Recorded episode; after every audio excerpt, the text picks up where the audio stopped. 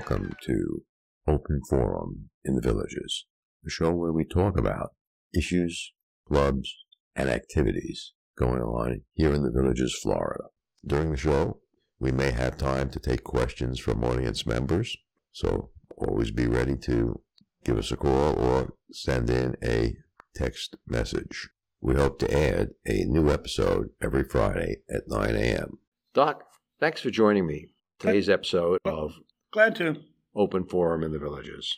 Today, this is the show where we are learning about some of the people in the improvisational theater company, villagers, and we're looking at all kinds of open thought ideas. Now, Doc, why don't you tell our audience a little bit about your background before you came here to the village? Okay, well, I was I grew up in Chicago, in and around Chicago, so I'm a diehard Cub fan. Was a Cub fan in utero before I was even born. Did my formal education there. Spent my entire professional career in Fort Wayne, Indiana, Northeast Indiana. I was a foot doctor there. Learned about the villages actually uh, with my new lovely bride. We wanted to come someplace warm to retire. A goal that I had in retirement was to not shovel snow. I could agree with that one. That was one of the main reasons I came here to the villages. As, as a matter of fact, when we were looking for various places, we went to a Del Webb place just off of uh, Hilton Head Island in the Carolinas, and we were it was a nice place. But my lovely bride asked the, the realtor there, "Do you ever get ice or snow?" And her response was, "We occasionally get crunchy grass." And she leaned over to me immediately and said, further south. So we knew South, South Carolina wasn't going to be far enough south. And we came here. Uh, we, we came here on a trip. We were going to be going on a cruise. I'd heard about the villages. And as I often do, whenever we stop someplace new, being a uh, foot doctor, I would always look in the yellow pages in what god awful ads the podiatrists were running usually showing lightning bolts of pain coming out of the big toe, just, just to see. And lo and behold, there was an ad for a group of, of doctors, four doctors in this one group. They had a picture of them, and one of them was a classmate of mine. So this was not only was he a classmate in a class of 150, you'll have oh, five, six, seven, eight people that you really hang with, that you're really yeah, close yeah. to. It was one of those guys. Not only that, I mean, he was the last I knew, he was practicing on the south side of Chicago. His name was Dr. Larry Erlander. So I, you know, said, "Holy cow, we we got to call him up and see." So we did call him up and went out with he and his wife for dinner, and you know, they were giving us the lowdown on the, on the villages. They were very very high on the concept, and it was wonderful. We really enjoyed it we came kept coming back here anytime I had either a business meeting down here or we were going on a cruise. We would stop off stop off again at the villages, and uh, the third time we came, we bought. Okay, and you've been here in the villages how long, Doc? We bought in uh, it was twenty or fourteen. We actually closed January of twenty fifteen. Is when we bought it. I wasn't quite ready to retire yet, so we had it in the rental program for a few years that was one of the things I had to figure out. I had experience before with income property, and so I called my accountant and my attorney and asked, "What are the the rules still the same? You know, as far as depreciation and things like that?" And found, uh, yeah, this was going to work. My lovely bride. One one day we were here, and um, she woke up, and I wasn't next to her, and I uh, she came. I was at the dining room table of this rental unit we were in there, and she's, "What's up?" I go, I couldn't, I was thinking this through, figuring it out, couldn't find a reason not to do it. Let's buy a house. And uh, the rest, as they say, is history. Okay.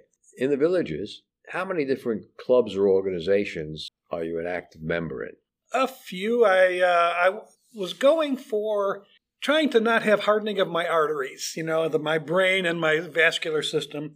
So I was trying to think of creative things to do. So I joined the Woodworkers Club. I've always been a woodworker from the time I was a Cub Scout and made, you know, napkin holder out of pen, of uh, popsicle sticks. You know, I always liked working with wood. So I did that, and I joined the Songwriters Club, which I found out had the designation of being the actual 3,000th club organ- uh, recognized by the villages, the Songwriters Club. And then I saw improvisational theater, and having spent you know, eight years living in and around Chicago, I've been to Second City a lot, you know, so I was into improv. I said, I got to try this. Okay. And uh, so the idea there is creative things. So not to, as I said, having hardening of the arteries in my brain. Sure. And and you've been in several of our shows at, at the Village's Improvisational Theater Club, which meets uh, the first four Mondays of the month 6.30 to 8.20 at the Rohan Recreational Center. Doc, why don't you share with our audience a couple of your best experiences in improv? Oh, goodness. The, you never quite know what's going to happen. Uh, you can plan some things, you can do things, but the, the fun times are when things, a, a skit just kind of takes on a life of its own and it, it takes off from there. I remember one in particular where I was – doing. One of our rules is you never say no to something. You always accept whatever you can. Accept all offers. Say yes and. Say yes and. And I was doing that with um, Margaret's sister, uh, Laura. Laura. And she was just laying it on me. She said, well, "You've been cheating on me." Yes, and and then this and this. How could you? Did you do this? I go, yes, and I have to have to get just digging the hole deeper and deeper, and it, it was it was really fun. It was funny, and she was late. One of the rules is always make your, your partner look good, and she was. She was just pouring it on, and no, knowing I had to answer to to uh, anything she said. It could be something like, "Do you like bestiality?" Yes, and it depends on what species. But uh, so that was that was one time I remember that was was really fun because we were just playing off each other and it just clicked. And sometimes, you know, that, that it, it, it, as I said, it's kind of like a song when you're writing a song, it kind of takes on a life of its own. Neither of you are planning it, but it, it's kind of a living thing and it grows and it burgeons into something marvelous. I know we've had you do a, a original song during one of our shows. Mm-hmm. Why don't you tell our audience a little bit about that song? Well, I actually did a couple. One of them was "I Ain't Never Growed Old Before," which came from a experience I had with a patient in the treatment room. I was showing her X-rays and talking about degenerative joint disease, which is wear and tear arthritis that we're all going to experience. And she uh, she looked at me kind of strange. She said, "Doc, this all new to me. I, I never growed old before. And I thought, that is such a good line. That's a country music title right there. Number and one seller. It, it certainly could be. And the funny thing was, I mean, this is an aside, but with this day and age of electronic medical records, you can't write anything down in the treatment room. There's no pens or pencils, no paper. It's all on the computer. I had nothing to write what down with. So I took a skin marker which if you're not familiar, it's like a purple pen. It's got you got gentian violet in there, and and a paper towel, and wrote down I, I ain't never growed old before, and and wrote a song about that, which was that kind of took on a life of its own. All the jokes about getting older, you know, like uh, the the golden years. Well, it's not just gold; it's metallic. So you have gold in your teeth, silver in your hair, and lead in your pants. You know, things like that, and it that that just bloomed from that. Right. I, I kind of look at the improv aspect of what we're doing here as the fun part. Oh, yes. We're growing and having fun every time we have a class. It Whether is. it's your first timer, and we had a first timer here tonight earlier, and she did fantastic. She did very well. She did very well. And sometimes we have people who have a lot of improv experience. It works well for all all types of. You have to have the, the, the right mindset knowing we're, we're not going to ask you to do anything that we won't do first or do as well. Nobody can should be embarrassed. There's no there's no stage fright. There shouldn't be. I mean, it's it's normal to be nervous. Well, the but, big uh, thing the big thing here, I think there are a couple of really big things about improv. Number one, there are no lines to memorize. Number two, there's no hideous rehearsal schedule that takes all of your time because we do all of our practicing and learning of the routines, not the words we're going to use on stage, but learning what the routine is about inside the improv classes. And uh, the third thing is there's none of those hideous auditions that they have in theater clubs. Mm-hmm. Anyone who's here and comes can play.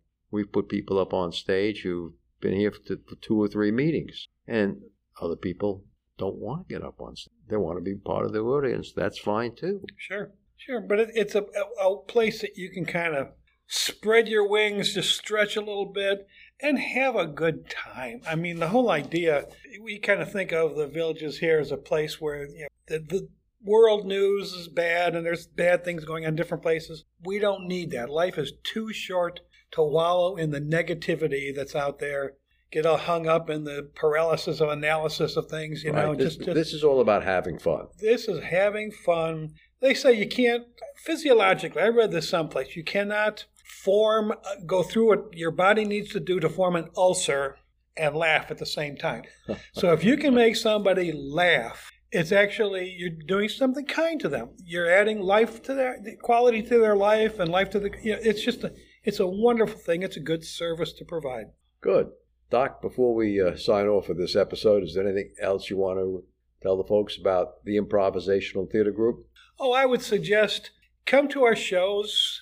Uh, the you'll you'll have a good time, uh, and if you're inclined to at all, come to come to a meeting. Just try it, enjoy it. You will have a good time, and you'll be happy that you did. Great. Thanks very much for speaking with me, Doc. You're very welcome. Life is just too short. Let's have a good time. Having a good time at improv.